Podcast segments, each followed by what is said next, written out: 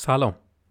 من علی اکبر فرج هستم و شما دارید به پادکست digital marketing خط یک گوش می‌کنید. در این پادکست متفاوت می‌خوام راجع به یک موضوع نسبتا عجیب غریبی صحبت بکنم و اون خلاقیت و اون گم شدن خلاقیت در digital marketing. ما معمولا وقتی که حرف از خلاقیت می‌زنیم یعنی توجه همه رو به سمت خودمون جلب می‌کنیم. به سمت اون سوژه جلب می‌کنیم و این باعث میشه که افراد مختلف توجهشون که جلب شد باعث میشه که نشون بده که ما در مسیر درست خلاقیت حرکت می‌کنیم. ولی یه وقتای خودمون شخص خودمون حالا ممکنه یا مدیر اون کسب و کار باشیم یا یه دیجیتال مارکتر باشیم به این برسیم که واقعا من خلاقیتم دیگه کور شده انگار. همه مواردی که دارم اجرا می‌کنم دیگه آنچنان نوآوری درش قرار نگرفته و اصلا این رمق ایجاد یک کار جدید رو شاید من نداشته باشم. اصلا خلاقیتم انگار گم شده. اگر شما تو این زمینه نیازمنده یعنی این چالش رو شناسایی کردید این پادکست می‌تونه بهتون کمک بکنه.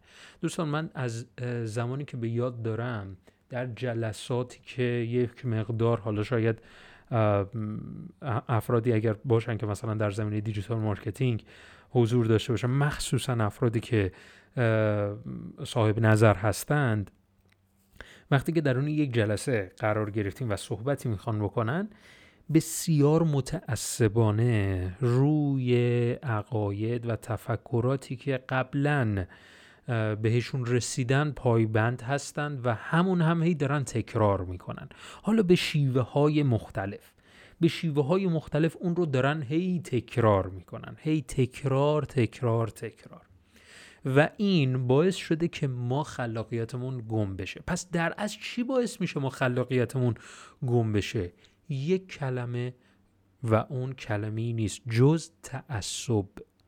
اینکه ما متعصبیم به چیزی که یاد گرفتیم. اینکه ما متعصبیم به چیزی که تجربهش کردیم. اینکه ما متعصبیم به یک راهی که یک بزرگی به ما گفته و حتی هنوز ما تجربهش هم نکردیم و خیلی عمیقم در اون نشدیم.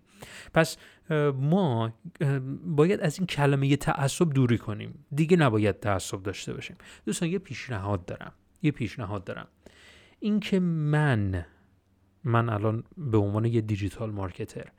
چه تجربه برای انجام یک کار خاص در مثلا سئو دارم در تولید محتوا دارم و این تا چیز دیگر رو کنار بذارم از این به بعد و سعی کنم با در حوزه های دیگه نوآوری به خرج بدم یا همون دانش خودم رو در یک حوزه دیگری تست بکنم یا یک حوزه دیگر رو تلفیق کنم با کار خودم.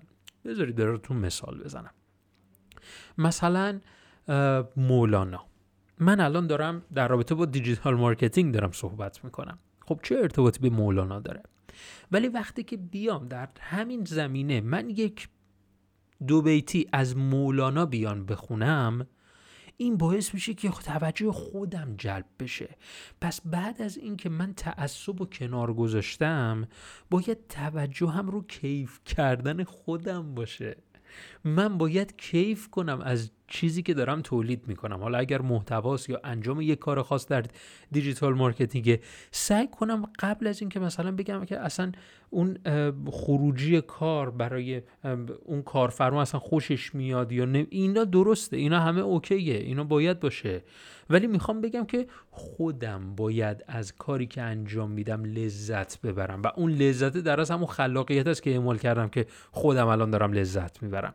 پس بیام از این به بعد یه سری کارهای دیگر رو تلفیق کنم در کار خودم و باعث بشه که خلاقیتم مجدد شروع به حرکت بکنه و کارهای خفنی به قول معروف انجام بدیم. پس ما باید تعصب رو کنار بذاریم.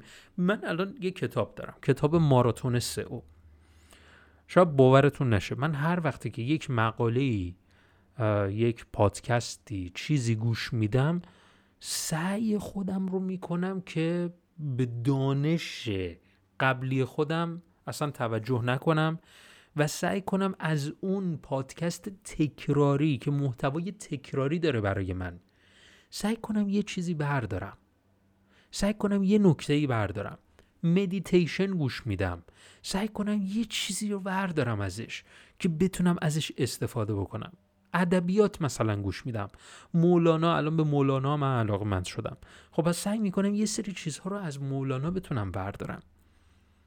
و این باعث میشه که خلاقیت من بهتر و بهتر بشه و دیگه گم شدنی در کار نباشه. چون که دیگه متعصب نیستم به دانشی که دارم. امیدوارم از این پادکست لذت برده باشی. حتما نظرتو برای من کامنت کن دوست من. خیلی برای من ارزشمنده و بازخورد خوبی می‌تونی به من بدی که من بدونم که به چه نحو باید این پادکست ها رو دنبال بکنم. هر چقدر میزان شنیده شدن و این ریاکشنی که شما نسبت به این پادکست ها می‌دید بیشتر بشه سمت و سوق محتواهای بعدی من رو بهتر می‌کنه و مشخص می‌کنه که من باید محتوا رو بشه سمت و سوقی ببرم. تا پادکست بعد فعلا خدا نگهدار.